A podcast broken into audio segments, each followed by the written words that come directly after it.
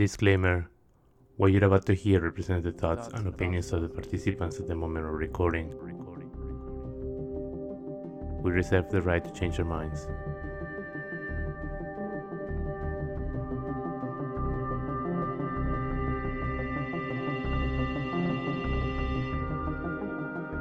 Welcome to the Welcome Podcast. My name is Luis. I'm a mathematician, cryptographer, and I'm also a soccer fan. Few weeks ago, I had a conversation with Kelvin Chan. Kelvin is doing his PhD at York University, but none of that is relevant for the context of this episode. Here we just had fun and share a laugh. And we also tried to find reasons why the soccer season has been so unpredictable. Hope you enjoy it. episode about? Is this episode about how to use Zoom? How to use Zoom and Zencastr at the same time. yeah. We how many mathematicians does it take to figure out how to use Zoom? Apparently, two for more than 10 minutes. No, it's it's it's more when one of them has a PhD. if you don't, the other one needs two computers. if both of them are PhDs, then then, then we're fucked. And like, there's no end to this. then you better record live. you better kill coronavirus. so we just watched Tottenham versus West Ham. What on earth was that? what I had was last five minutes. My mind has gone from I'm about to take three shutouts, three clean sheets for my fantasy, to I just lost a fuck ton of points. How many fantasy you have in your fantasy team? How many? Sorry. Oh, from from what? From Tottenham. How many I, defenders I you had have? two. Two I, defenders. I, I was banging on them sh- uh, getting a clean sheet, so I actually put three of them on there. uh huh. But the problem is, I put three of them in there. Only, uh, only, uh, uh, only two played. Only two played. Oh Thank no. God. yeah. Oh, do, do you do you get uh, negative points for conceding more than three goals or three or more goals? No, I have. I, I went from six point for Luis down to one.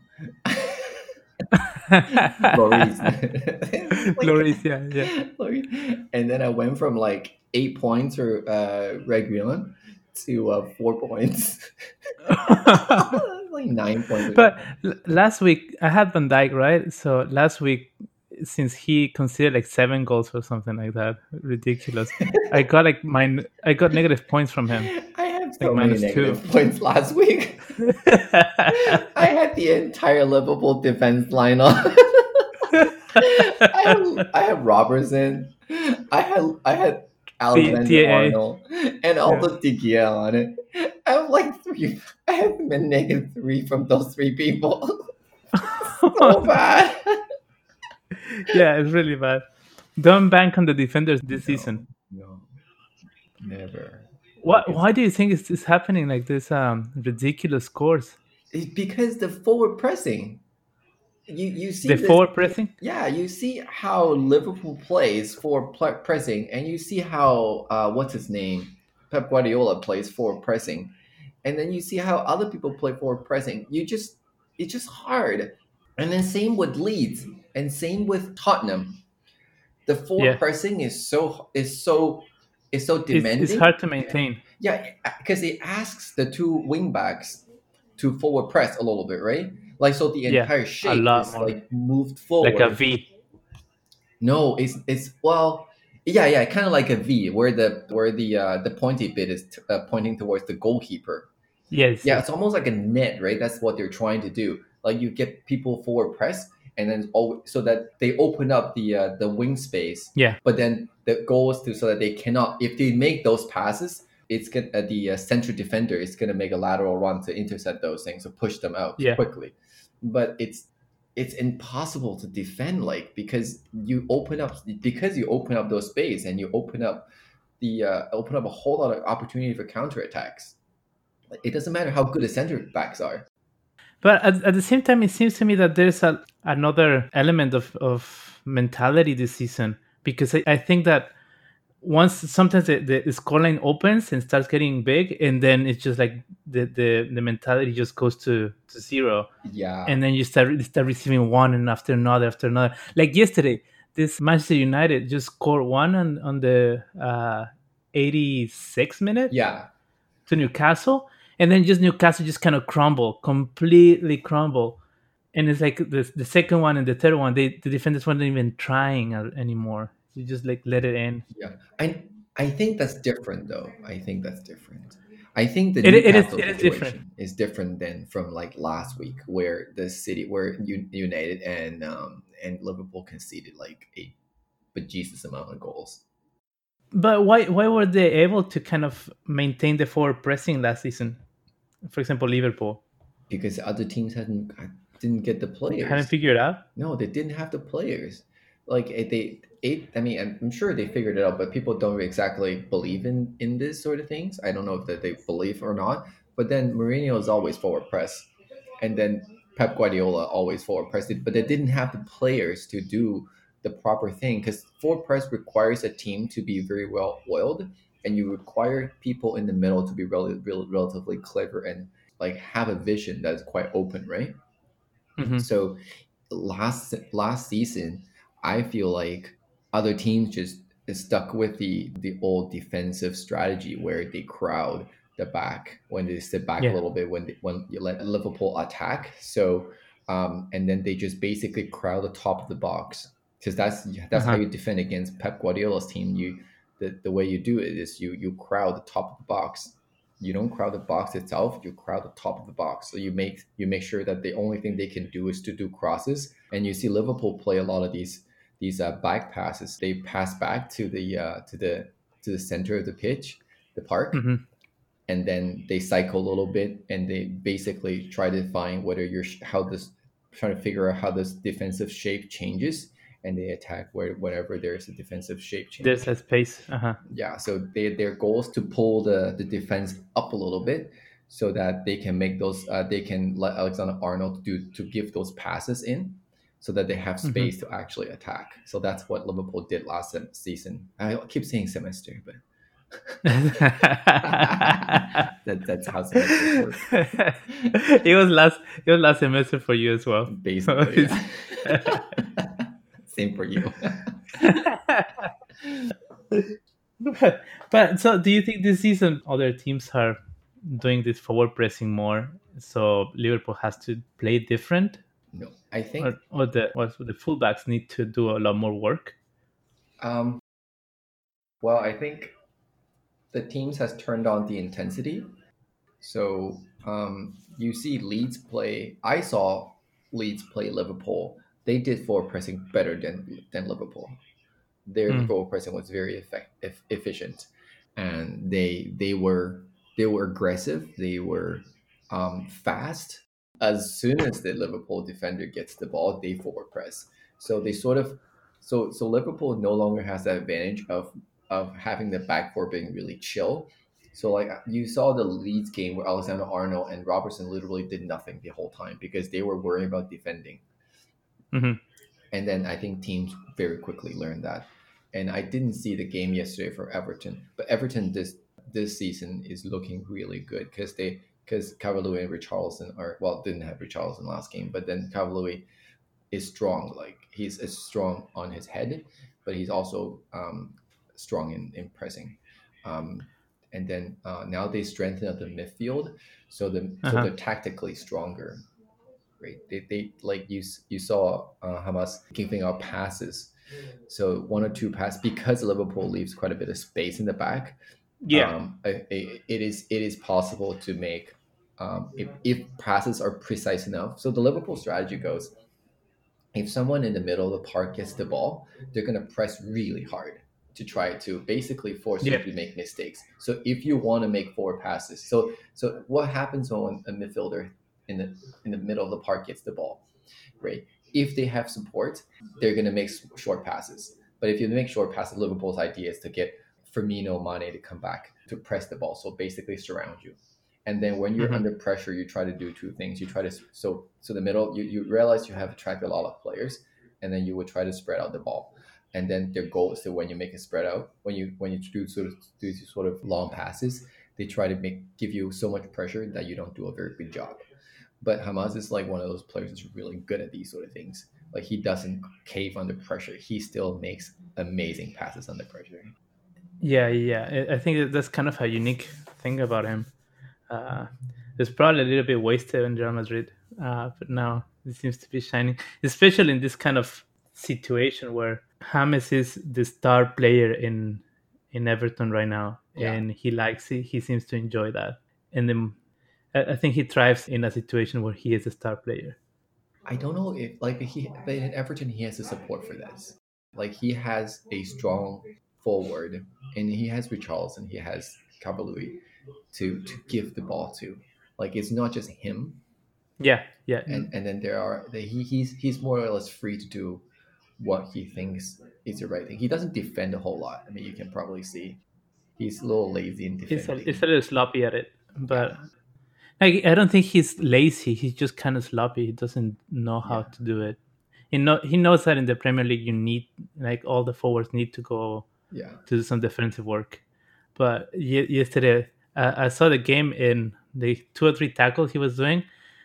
It was it was terrible. I think I can do better tackles with him.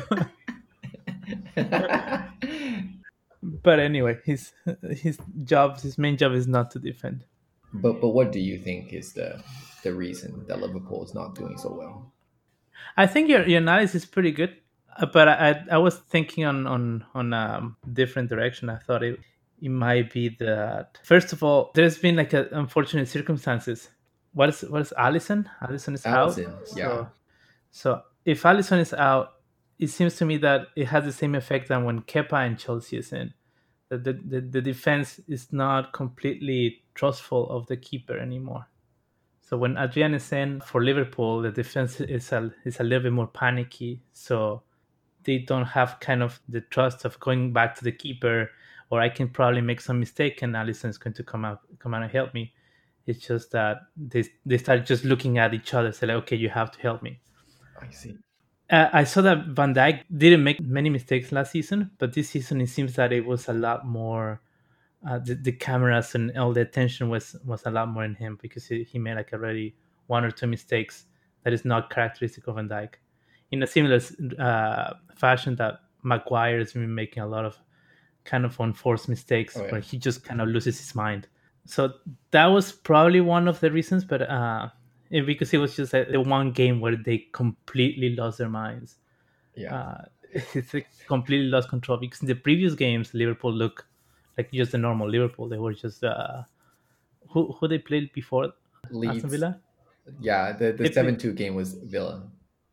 Yeah, the seven two game was Villa. Then Leeds, uh, Leeds were pretty good, and Liverpool was it's kind of the first game or the second game of the season, so they ended up winning anyway. So it's kind of because that, that's what Liverpool do. Uh, and in the in the subsequent games, they, they seemed really really strong. But then Villa came and it was a complete disaster. And I don't know, every goal it seemed to me that the defense was kind of not knowing what's going on. They, they were in, in like kind of state of shock that how how are we just conceding so many goals? How is this Grealish just passing through like a knife and butter, just with no, with no stop? and, and everybody was kind of looking at each other like, what is going on?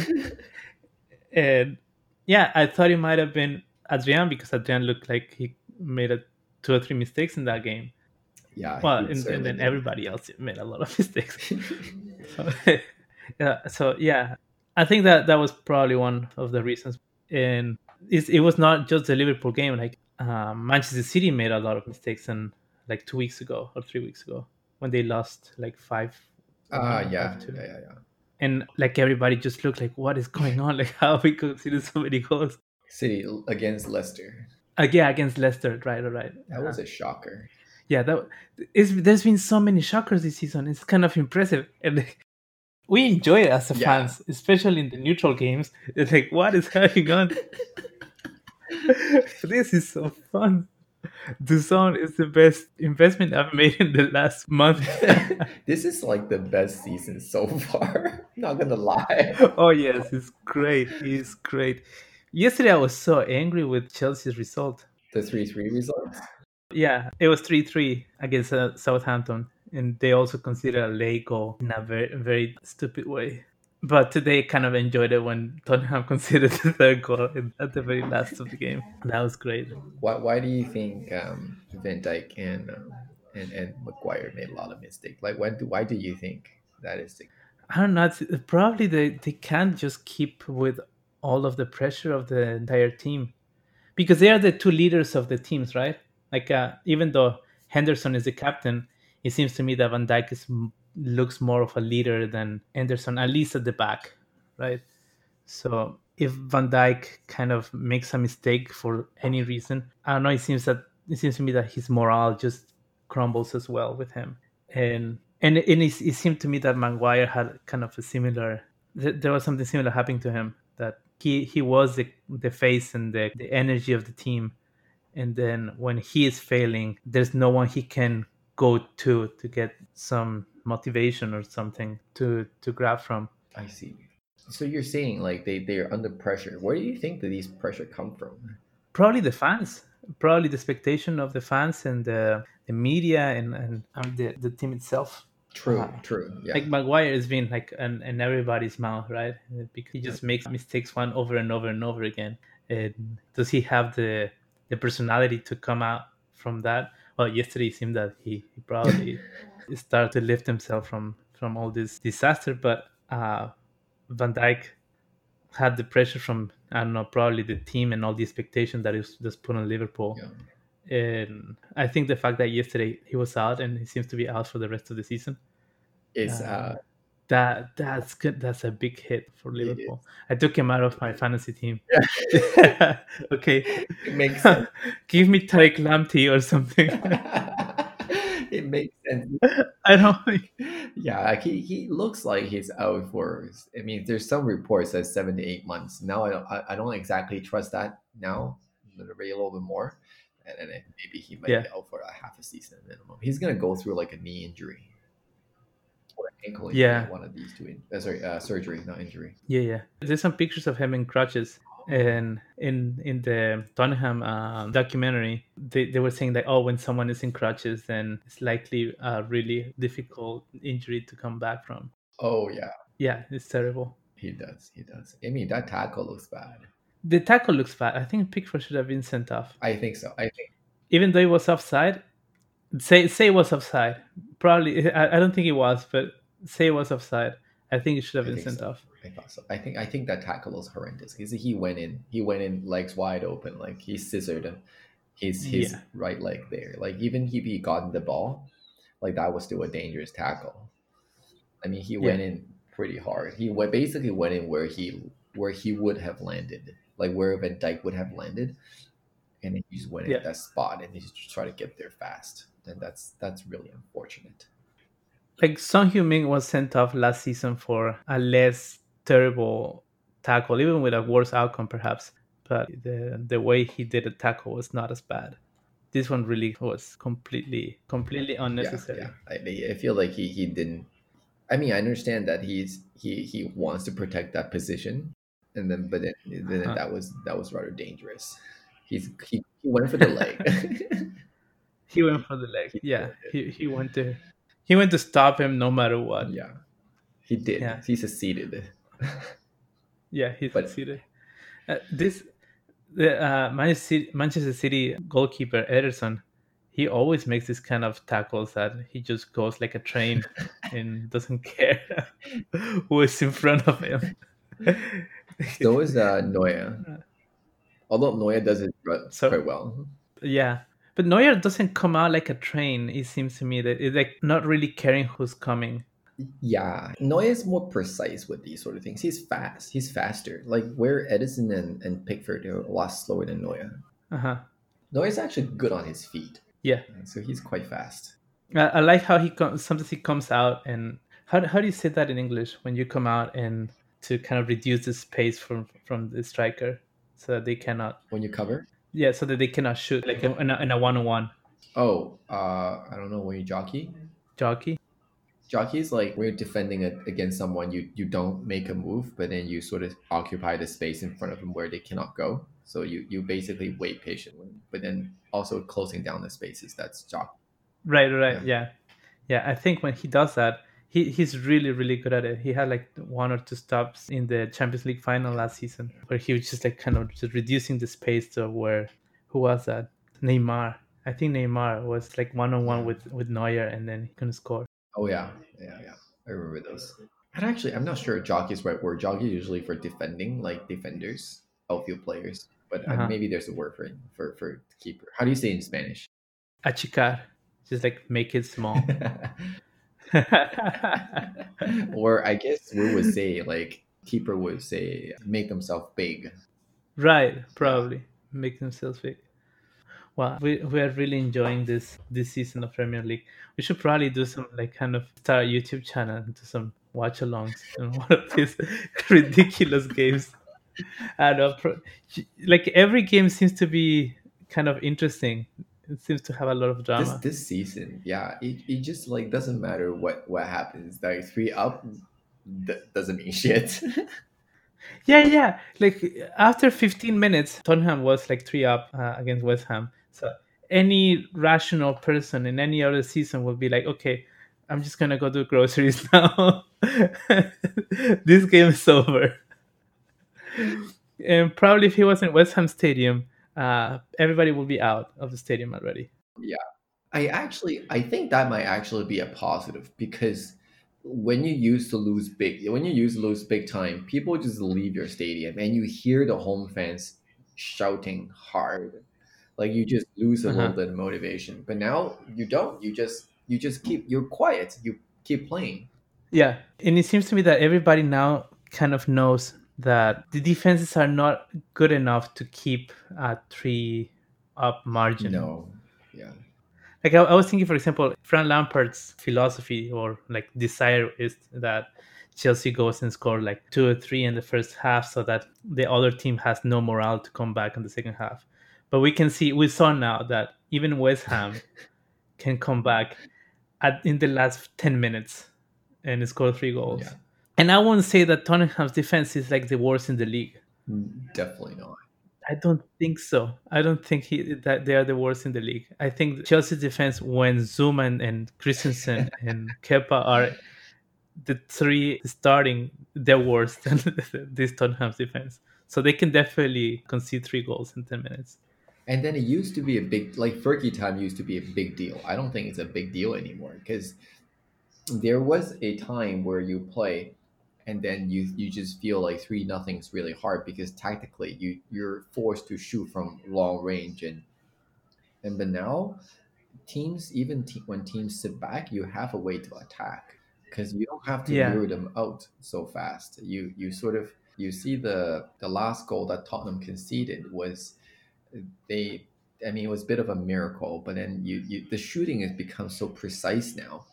Like most people can shoot at the top of the box so And it was Lanzini. Like when I had you heard Lanzini in uh, in any fantasy team, it's, uh, like even mentioned anywhere. No, it, like Lanzini. Who is that guy? Oh, he's from West Ham. Okay, sure. It's cool. Like a screamer. It was a screamer of a goal. I just don't think these are so they, they they seem like from our point of view because we don't play soccer on a eight hour per day basis. So they it feels like it's very hard for us to do but in, for professional players where they play so much every week and they practice a lot. And i think it is not that hard. It's no lo- if you ask any soccer any um professional players to you drop them a ball in a game time situation you ask them to take a shot it will like the Mhm. margin of error like to hit the to hit the post sorry to hit the corner is not that small they can get it within like a half meter radius or diameter maybe That's true. yeah And probably this kind of like super precise or more like training kind of shots because this looks like a training Yeah. shot, right? That's something that you will do just Yeah. to show off when the, when there's no pressure. Will be a lot harder with fans in the stadium. yeah because I actually think that is actually I don't know if that's that's hundred percent correct, but then and I think the emphasis on people taking shots is no longer no longer on power, because the ball has changed if, for the last ten years. The ball, Oh, like when we had the the whatever the Jabulani, yeah, yeah, I think that Jabulani. ball you had to shoot it re- when you can when you can hit it really hard. That ball is impossible to catch because it just wiggles in the air. So, but now Yeah. when people take a shot, they no longer. Uh, you can see this in Cristiano Ronaldo's like free kicks. He used to go for power, like absolute power. He doesn't do that anymore. He go for precision because it's a lot easier to attain precision with a reasonable amount of power versus getting a lot of power and a reasonable pre- precision. I think when you change the the numbers around, like if you ask for a, a, a real reasonable power but then really precise shot, it's um, Uh-huh. from a keeper point of view, the keeper A has to judge where the hell the ball's going, so that they waste just they waste a little bit of time watching where the ball's going. But if you're able to Yeah. catch the keeper slightly out of out of his position, and you go for pre, a, a shot with precision, and then the keeper like you, it's basically has the chance to it's get like. Lloris, like he's not a bad bad keeper. The shot that came at him today was I mean was amazing shot. He was slightly out of position at that point. He was just slightly to the to the right of the goal a little bit.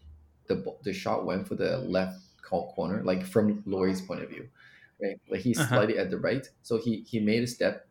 He he he usually cover like he's able to cover the majority goal except usually the corners, right? So he was slightly out of position. So they go for a precise.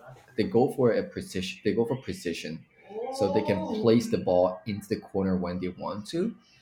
Um, if you lose a little bit of power, the important part is that if you keep doing this, like on and from a probability point of view, your your expected goal is going to go up because you, when you're you're if you're able to make nine out of ten shots at the corner and actually reach the corner, and then that means if you, whenever you catch the keep, whenever you make a shot, whenever you catch the keeper slightly out of position, your probability, your expected average goal is going to go up.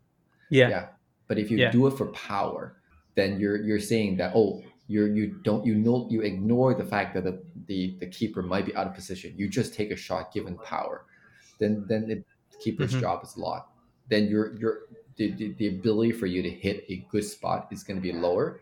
So you're ignoring the fact you're ignoring the position of the keeper. You just you just you ignoring whether keeper is about to make a mistake or not.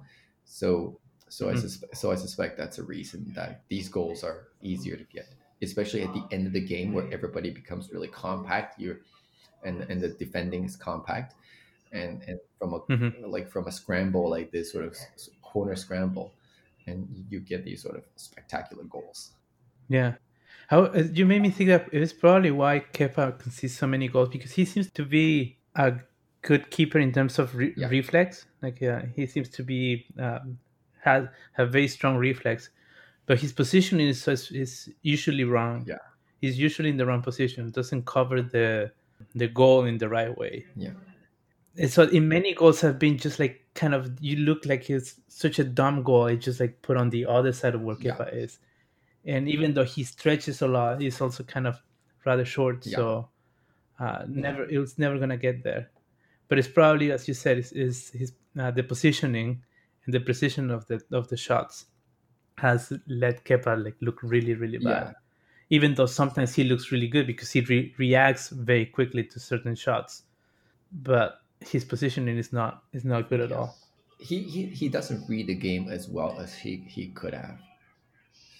I mean, the Yeah. game sometimes changed a little bit, and he doesn't because this is I think this is where like defending becomes hard is from an attacking point of view.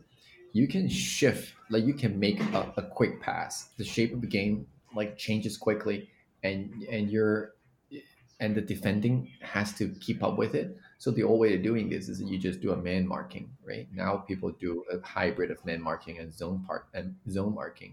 So you're you're asking Mhm. like um, how do you defend against a, shape change, defend uh, attacking shape change? So um, and then you require the entire defense line to be quick to to to recognize this, and that's hard for attacking players. I think I think it's a little bit easier if you want to take a look, if you want to sort of um, Be more if- fluid. yeah be more fluid. I think that's the right word. I think we want to be more Yeah. fluid. You it's relatively easier. And it's even convenient for them because it's like the defenders get a lot more confused, right?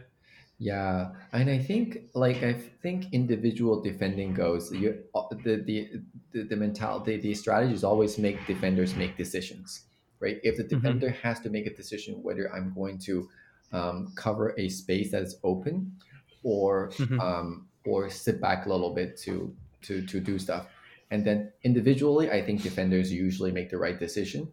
But as a team, you can quickly see that sometimes the decision is wrong because the teammate are thinking about different things, right? You, you if you're a defensive part, if you if you're marking someone and the ball suddenly get passed to the person in front of you, where the midfielder hasn't gone back yet, or is just chasing, and then if the if the if the forward you're marking suddenly vacates his spot and move into the space, and now you have to think whether I follow him or not. If you follow him, you create space right behind you, and someone else can run in, right? So that decision is never right or wrong with respect to the defender himself, right? He just marking Uh-huh. the person. Man marking wise, he's not doing anything wrong. But if you look at a defensive partner, defensive partner says, "Oh, if you move up and I don't change my spot, I don't change my position, and that creates a hole. If I'm a defender and you're my defensive partner, and if, if the forward I'm marking vacate his spot and move towards the midfield, if I go up and you suddenly just move a little bit to the middle and you start to become more aware of that situation and then the the wing back also start to to close in this and then start to be compact a little bit and then it doesn't create that big of a problem right Mhm. so from a defender's point of view making an individual decision is is, is never wrong he's just he's just man marking right but Yeah. if if he makes a decision and in terms of team if the team does not react quickly and then he has a To that problem decision. Yeah. so so but then the thing is you as, a defender if you're worried that the team is gonna not gonna hold its shape and you never um follow uh, like follow up with, with your with your attacker with your uh,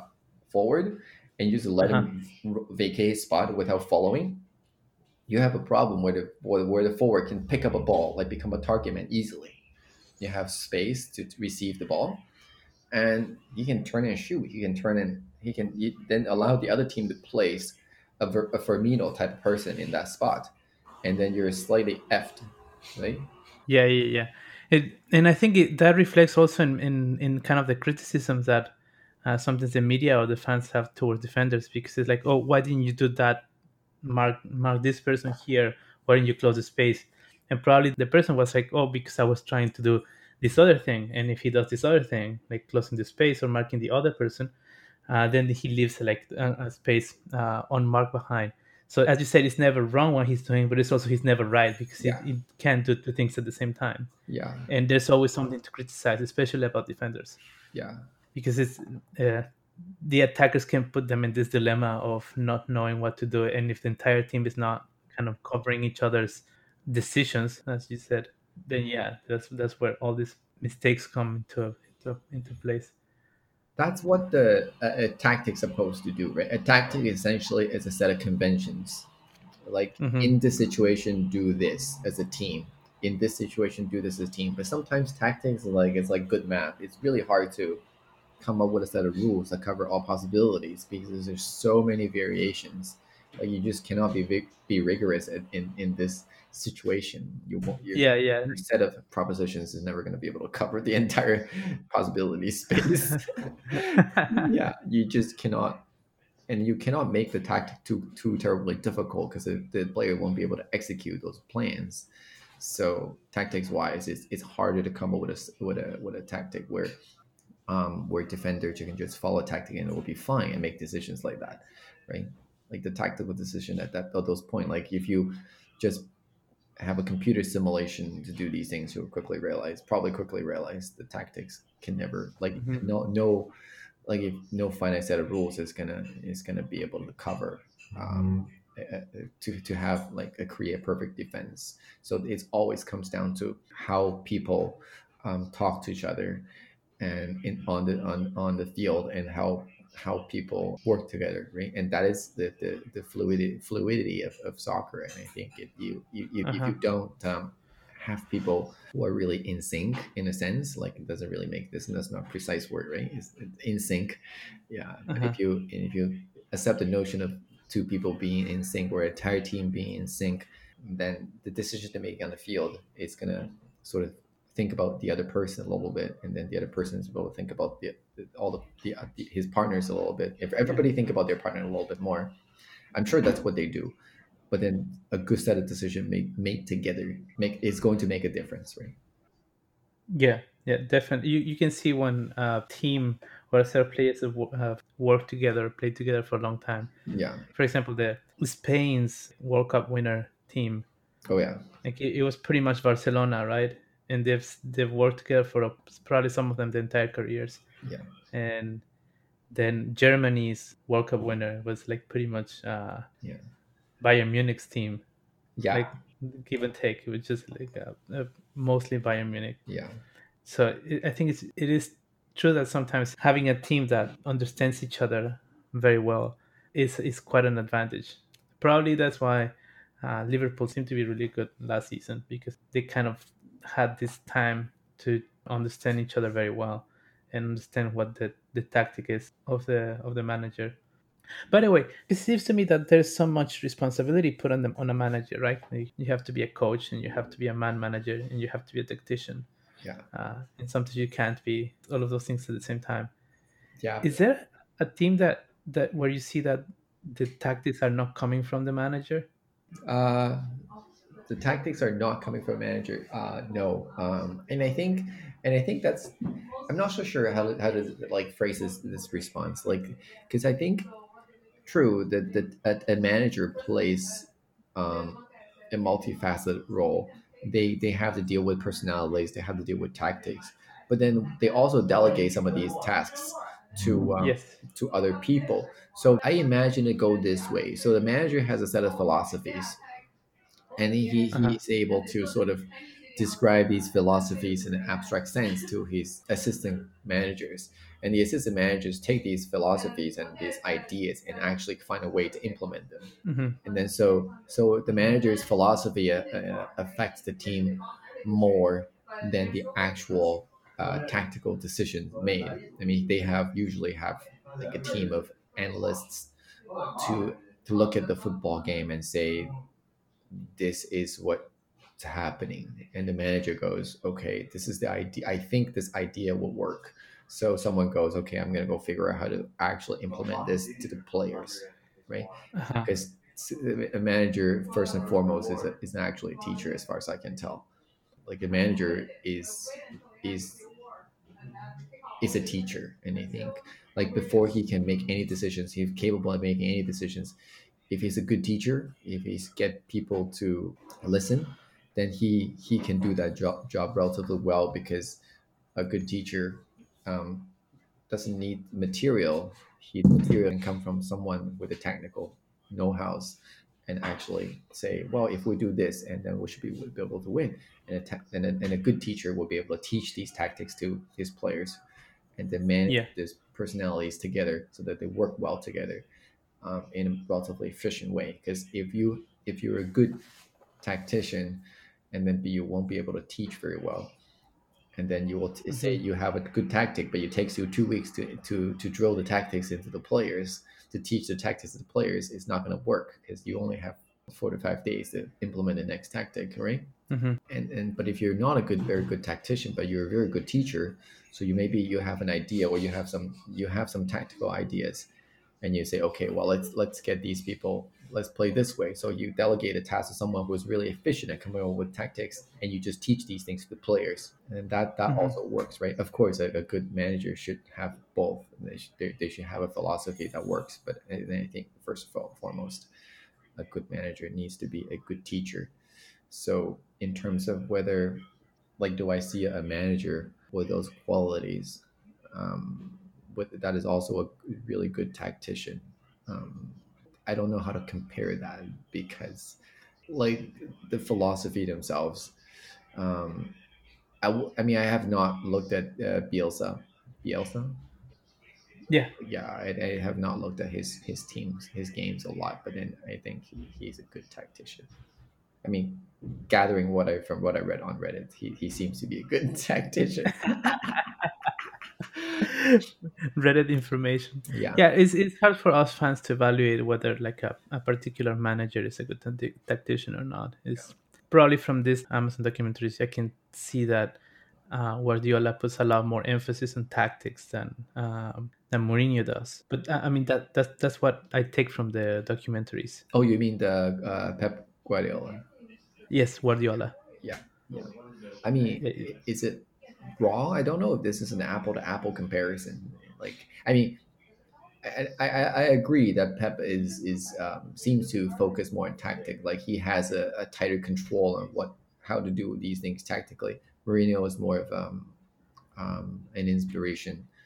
Um, I mean, of Yeah. course, his tactics are solid as well. I mean, who can you? Yeah, it's, it's not that he he doesn't he disregards them, but yeah, it, the halftime uh, discourses in, in in Guardiola is usually like a plan Yeah. of oh there's a space here you can you pass to uh, pass to De Bruyne cross to um, Aguero Yeah. or something along those lines. yeah, Um, and Mourinho is like oh we got this guys uh, fucking hell he's more of a mentality guy.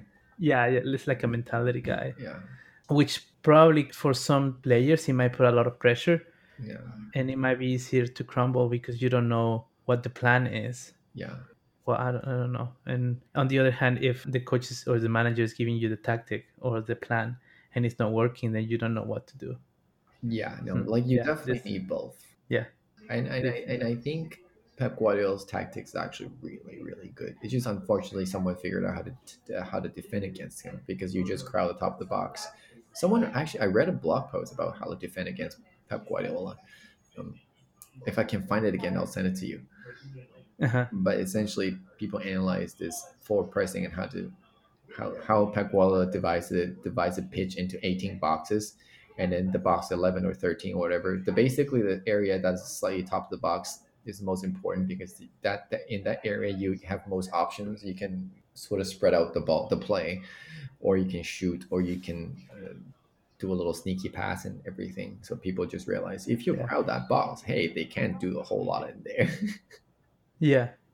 Uh, I remember this, there was this game, uh, City versus Tottenham, probably last year in the Premier League.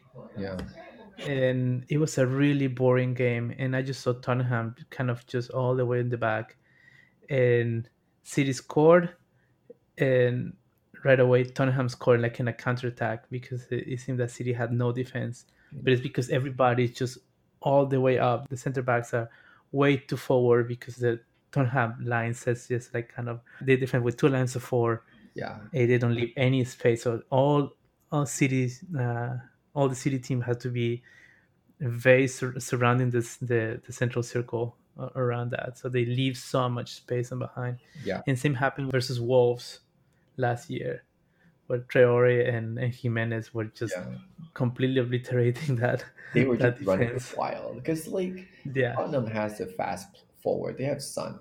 They have like Son is incredibly fast, and then they also Mhm. have Kane, which is clever, and then um, Traore is just so strong. He can carry the ball for quite long. Like you can Yeah. fight him. He's actually he's a And tank. really fast. Yeah, he's a tank. It's a really fast tank. Yeah. So it's, uh, He's it's, it's, it's it must be it must be terrible to defend against him. It Yeah. must be really scary. I, I, wouldn't- I wouldn't be looking forward to that. No, thank God we don't have to. we, we, we can play him on like FIFA or something. when are we going to play? Like for real? When's When is coronavirus gonna end? I don't know. COVID has made me unfit. That's Mm. for sure. you have to do what I say. Go go running with me. if I if I run, I'll just uh, completely destroy my knees. I'll get I'll come back with knee powder. Yeah. Uh, Actually, that is that is a, a big problem. Knee knees knees are my main concern these days. I actually do get injured. Yeah. But I think we can still play on weekends as long as like not too cold. Like Alan's currently looking at me. Is like, when are we planning to play? uh, And I think like weekends are good. Like whenever it's it's not it's not too cold yet that we can actually go out to play a little bit because we're not allowed to Yeah. like to play with a goal, but we're allowed to play with just you know just passing a little bit, right? Like although you have to come up here, you like you, we can't go to CN Tower and play there. That doesn't we there's no space to play in CN Tower. There is. There, I mean, Like it's on just the the top three of, of us. yeah, just we can just do it as an edge walk thing, edge walk thing on CN Tower and play there. just at the top of the observation deck. Oops. The ball came out of the field. Given our inability, our abilities or our inabilities, that's gonna happen a lot. yeah. Yeah. Well, we can use, use the CN Tower as a post. That works. That's a lot easier That to works. What's the post challenge instead of a crossbar challenge? Yeah, that, that'll work. But I, I, I do think we can play um, on on Saturdays for for a bit. Uh, we're not allowed to go in indoor courts, right? I, I don't think not. I don't think anything's happened. Is Alan? Is any indoor spot happen happening? Indoor uh, soccer fields happening uh, opening? I haven't checked. Yeah, I haven't checked. I'm assuming it's not But I allowed. mean, even if we don't have enough people. Yeah, we don't have enough people we exactly. Ten at. Uh, we don't have enough people, and we don't have enough income to afford like like a whole whole indoor soccer thing for like three two hours. That's just that's just not uh, feasible. Yeah, no. But I think in the regulation in Toronto is that any indoor recreation or something like that was uh, It's close. paused I see. for a month. It makes month. sense. It is the right thing to do. Like, please don't open up any of those because people are just gonna go nuts. Yeah. But anyway, it was a shame. I can't go to the gym anymore. Let or yeah, no, I know. I'm surprised you were still going. That is a that's the crazy part. But at the same time, I don't feel that it was kind of a big risk. Uh, you see people around cleaning in the gym every time that someone. Uh, yeah, I mean, mine is of course irrational because I haven't been to the gym at all. Yeah, I, but it, it, it sounds scary from from the outside. it does. It does. Yeah. But I, I'm saying we can. Like, maybe we should play next weekend. I mean, next weekend is not frozen yet. I mean, we still have like maybe two, three weeks before it actually gets really cold. I think mid-November is when it starts to get really cold. every year I've been here, I remember that on Halloween night we get snow, and then there's like two weeks of mild temperature Before or after? after that. Yeah. After Halloween night, and then his hail hail starts. Yeah, I think the I think uh, Remembrance Day is usually the day when I think it's getting cold. Like Yeah. that that's the week. So I think we still have you know right now it's like maybe one, two, three, One or two weeks. four. I think I still think we have four weekends to go, and before we uh, before we we need to like bundle up and hide and cry. I didn't cry. Get forget about tears. soccer, and only only watch the Premier League.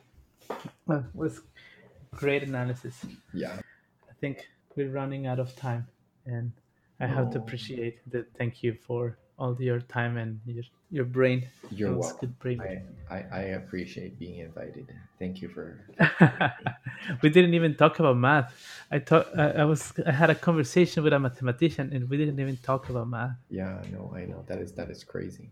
That is we need to talk about algebraic combinations.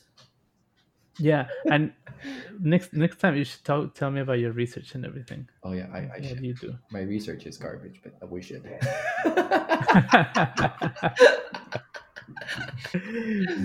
From Chelsea defense to uh, ten, how garbage is your research? League five. League five. it, it, it, it went through relegation a few times. Never made it to the top flight. it's more like it. no one watches it. That's that's what I always believe about my about Yeah. research. Well, thank you. You're welcome. Uh, I guess I see you will next week, see you. perhaps. Actually, let's make a plan. Let's play next week. Let's play next week. That's, that's the plan. Okay. Bye. Bye.